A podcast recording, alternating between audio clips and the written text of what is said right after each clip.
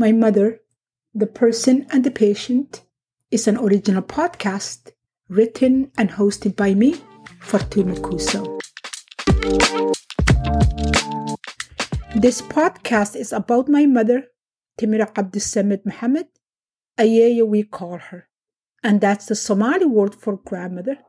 And her great grandchildren call her Ayeeyo too, and that is their way of saying great grandmother. As a caregiver to a loved one living with Alzheimer's, it's so easy to focus on things that are not working, to focus on the challenges I face every day in being a caregiver to my mother for the last 11 years. And forget what can be done to enjoy the moment, not the hour, not the day, not the week, not the month, not the year, but what can I do to enjoy single moment and let enjoy in our life. And in order to do that for myself and for my mother, I had to shift the focus of where my perspective was. What was I looking at? That's what I had to do.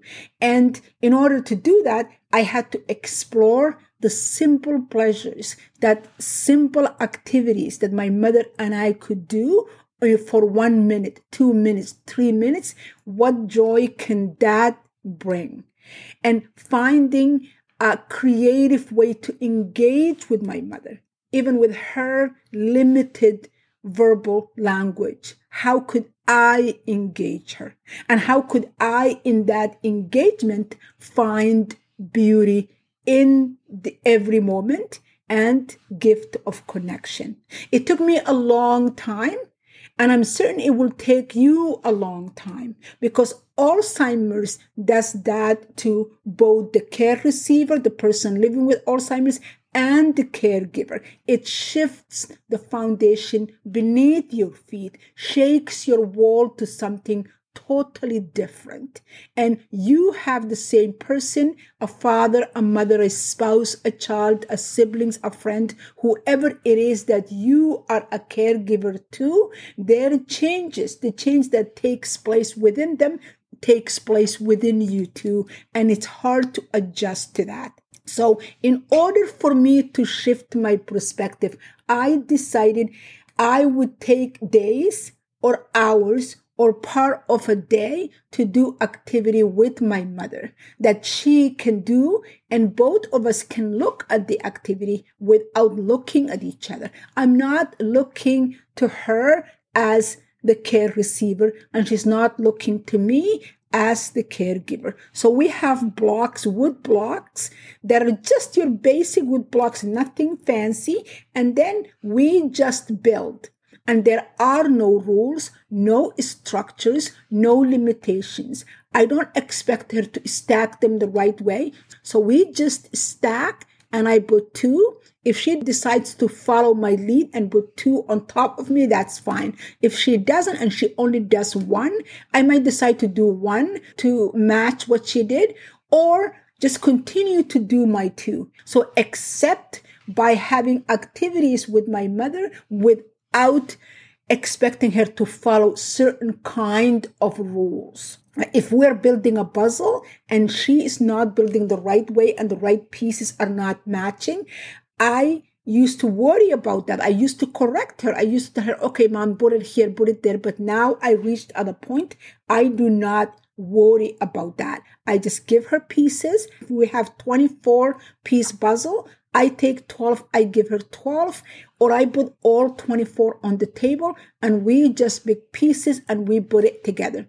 If when we are done, it's not the way it should be, I have to accept, I have to live with that because that is the only way I found that my mother and I could enjoy the activity. Because if I impose rules around what we're doing, how we build the puzzles or how we stack these wooden blocks, then we're not going to have fun because my mother cannot follow those rules. And those are not her rules anymore. Those rules do not apply to her. So I have to accept that. I have to cater to her needs, to her experiences. And that is so much fun. We're both laughing. It's the only times that I could see my mother smile or laugh or correct me and tell me what to do and how to do it.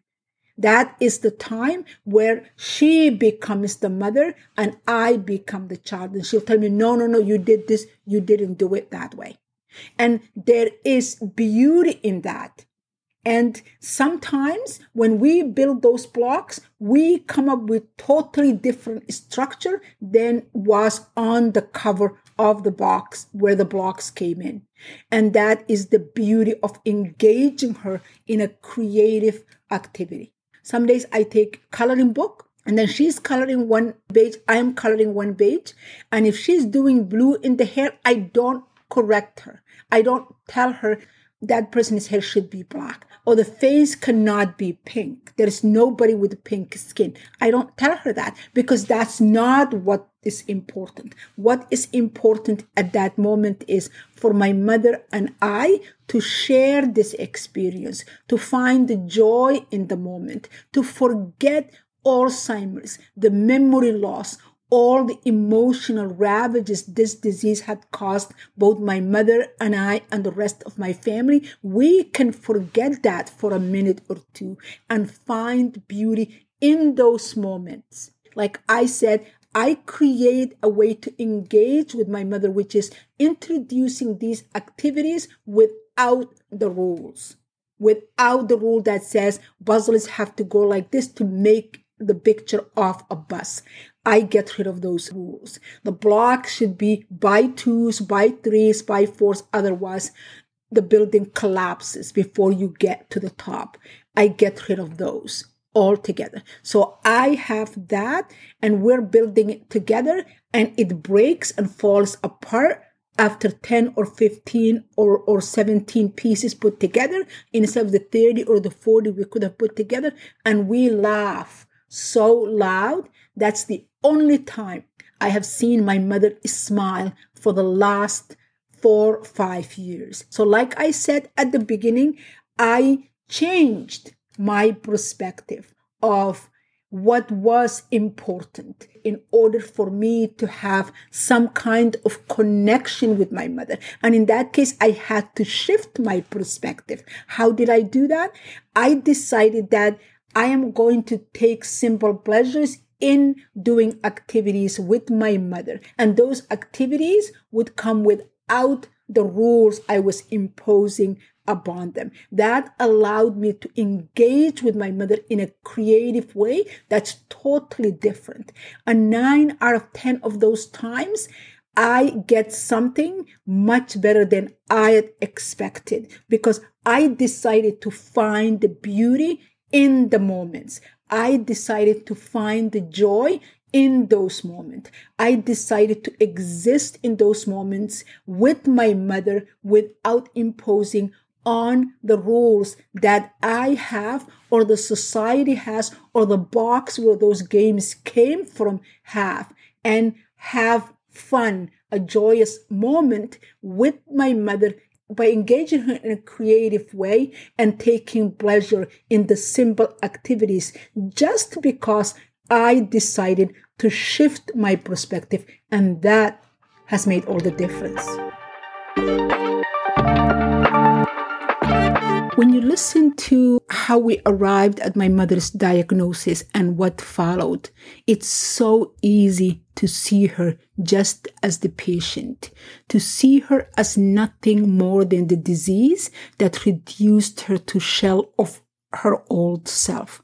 But I want also to tell you about my mother, the person, the fierce woman that told her stories unapologetically, celebrating the beautiful parts and harsh realities equally. I want to share with you the stories she told us about her life as a girl growing up in a small village, the tales that marked her adulthood. I want to share with you all her losses and the ultimate winnings following chapter is one of those stories reconstructed from my childhood memory.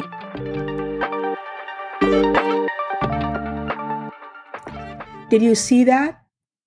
Hassan nudged Timira on the shoulder. She followed his finger through the window outside the truck, but she only saw trees drift by faster and faster. Yes, Timiro gave single word answers, even though she didn't hear most of what he'd said. A whooshing sound of loneliness filled her insides, and she saw nothing, heard nothing. She knew she should have asked him what he was pointing at, but she didn't have the energy to inquire. She smiled and turned to face the front. Timira didn't know how long Hassan was speaking to her until his ire filled loud yell startled her to attention. Do you have hearing issues? Or are you ignoring me? She didn't know what to say because she was neither suffering from hearing loss nor intentionally ignoring him. But if she knew which of the two answers would appease him quickly, she would have given it to him, but she didn't know. I didn't hear you, that's all. That wasn't the correct answer because Hassan's face twisted in a way Timiro didn't think was possible for a face to move. His eyes squinted and almost closed. His lips trembled until he pressed them together so hard large beads of sweat covered the space between his nose and upper lip. His nostrils flared, grew twice the size. Timiro squirmed in her seat, unfamiliar fear filling her fast. But Hassan glared at her for a long minute that felt like an eternity before he looked away from her. He'd said nothing to her for the rest of the trip. Even when they stopped for a meal, he didn't invite her. He left the truck with the rest of the passengers. Timira was surprised that he just left her behind, but she was grateful for the time to be alone with her thoughts. She opened the bowl with the dates and sweets her stepmother had given her and ate. Hassan returned to the truck with the others, as if he didn't have a wife sitting there alone.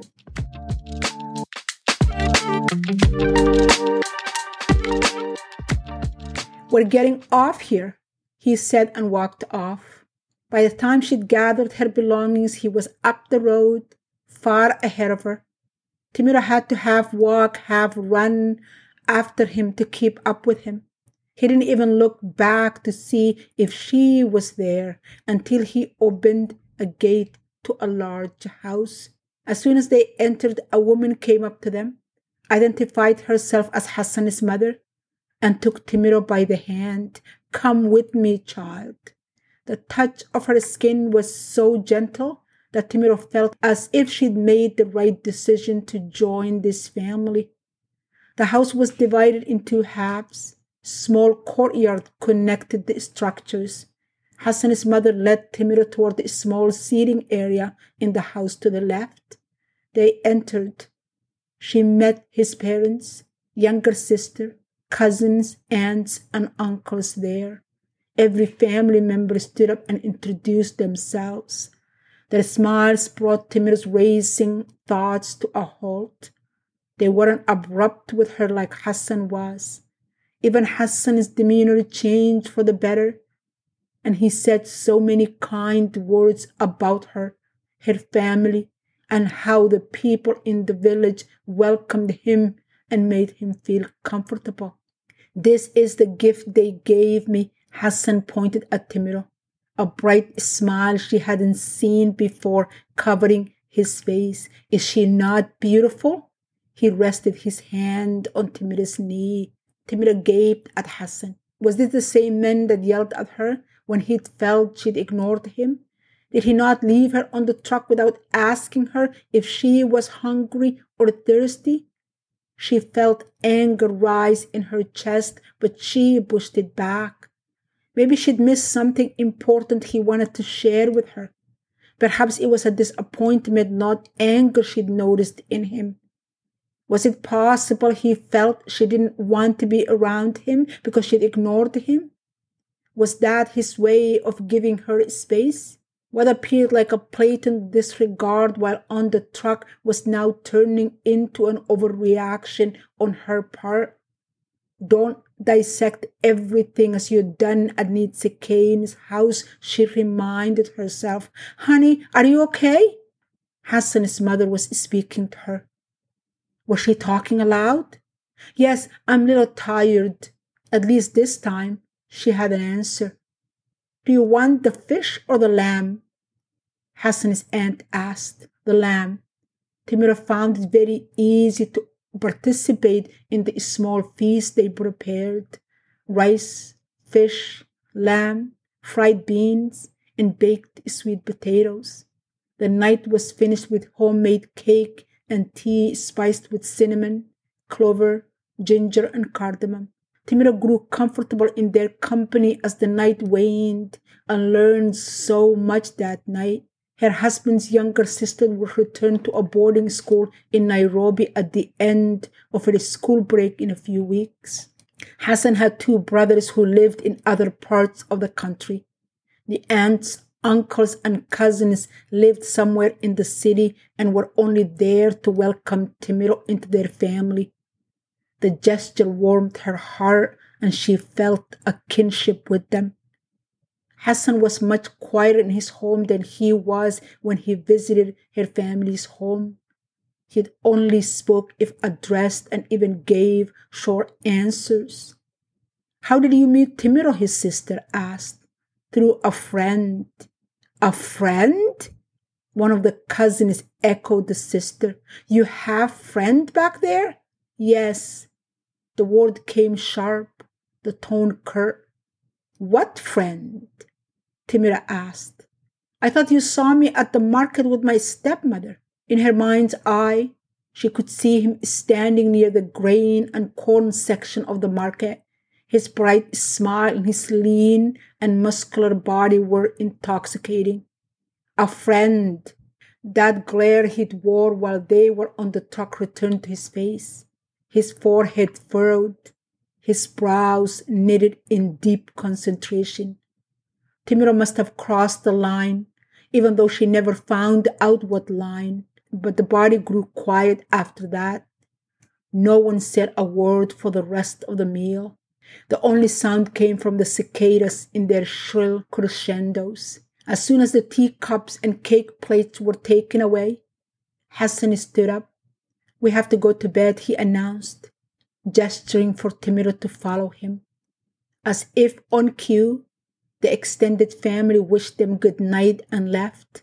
Hassan and Timiro went to the right of the house, and his parents and his sister went to the left side.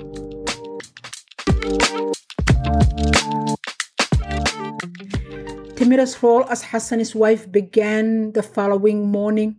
My mother will take you to the market and show you where to buy food, Hassan instructed as he prepared to leave that morning.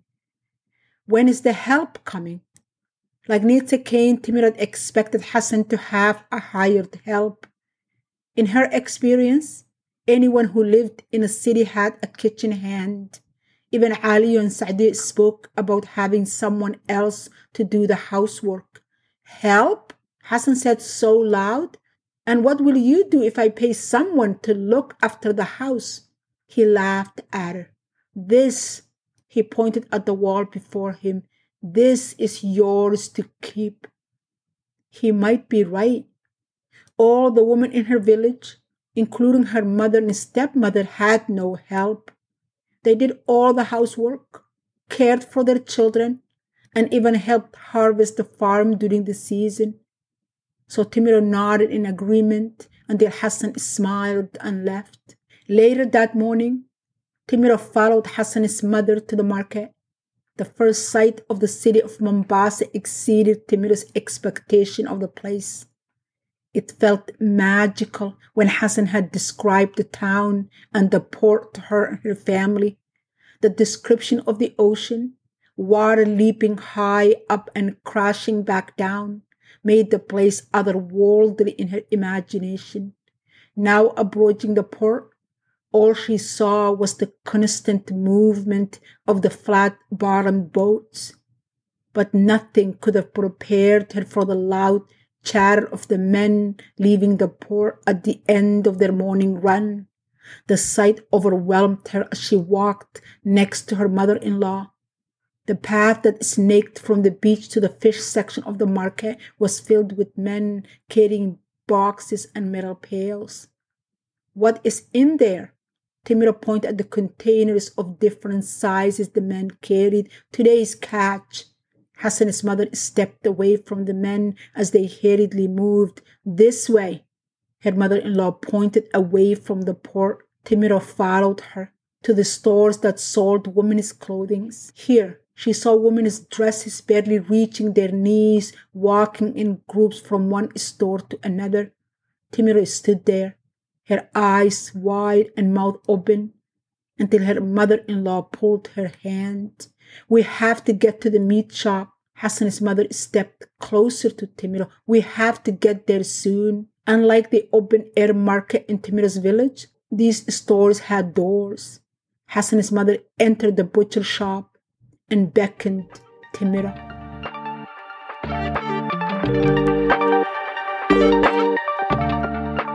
Timiro sat next to her mother in law in the hot kitchen. A suffocating heat emanated from the sky overhead, pregnant with heavy moisture. Despite the disappearing rays of the setting sun, the air crackled with the hotness of a midday sun. Are you going to start cooking? Hassan's mother asked Timiro. He wants his dinner ready when he arrives within the hour. Are we not eating together? Timiro was surprised by her mother in law's questions. They practically lived in the same house and shared the kitchen, so she couldn't understand why they must cook separately. Hassan's mother looked at Timiro for a long minute before she spoke. This is for you. She handed Timiro a piece of salmon. Your mother said we couldn't cook together. Timiro told her husband that night as they sat down for the evening meal. These are two separate households, and they must remain that way, he said. But they are your parents. Timiro attempted to reason with him, and they are in the same house. Did you hear what I said? The anger that oozed out of him made his forehead crease and his eyes narrow until she couldn't see them. Do what you're told and stop asking questions. Hassan's rules grew more and more bizarre. Soon he demanded that she eat breakfast with him and take her lunch alone. Why can't we eat with your parents? His answer to that question was a slap across Timiro's face. Why is he like this? Timiro asked her mother in law the first day he hit her, one of many to come. This is his house child, his mother said. Do as he says. That is outrageous. No one in Timiro's village behaved like that toward their parents. Any unkind treatment of one's parents always led to a sermon from the imam or the village elder. Their speech always ended with a warning of burning in hellfire. But if his mother agreed with him and his father didn't seem to speak to his son, was it Timiro's role to say anything? Maybe that's the custom of people outside Somalia, she thought. Timiro must have spoken out loud because her father in law, sitting across from her in the courtyard, sat up and looked at her. Did you say something? No, I didn't, Timiro said. But he stared at her. Clearly, he didn't believe her. It'd be wise to think quietly, Hassan's father said. This was the first time Hassan's father spoke to Timiro directly about his son's situation. Don't you see what he's doing is abhorrent? With his silence, Timiro could feel her father in law's gaze on her, caught somewhere between fear and apprehension. Still, this is his house, so you stay out of it for your own sake. Hassan's father wasn't suggesting, he was ordering Timiro. She almost told him he'd lost that right when he didn't teach his son how to treat his parents properly. But she didn't. She knew he was right, and she needed to keep out of relationship established long before she entered the scene. Only she couldn't, not even when she tried.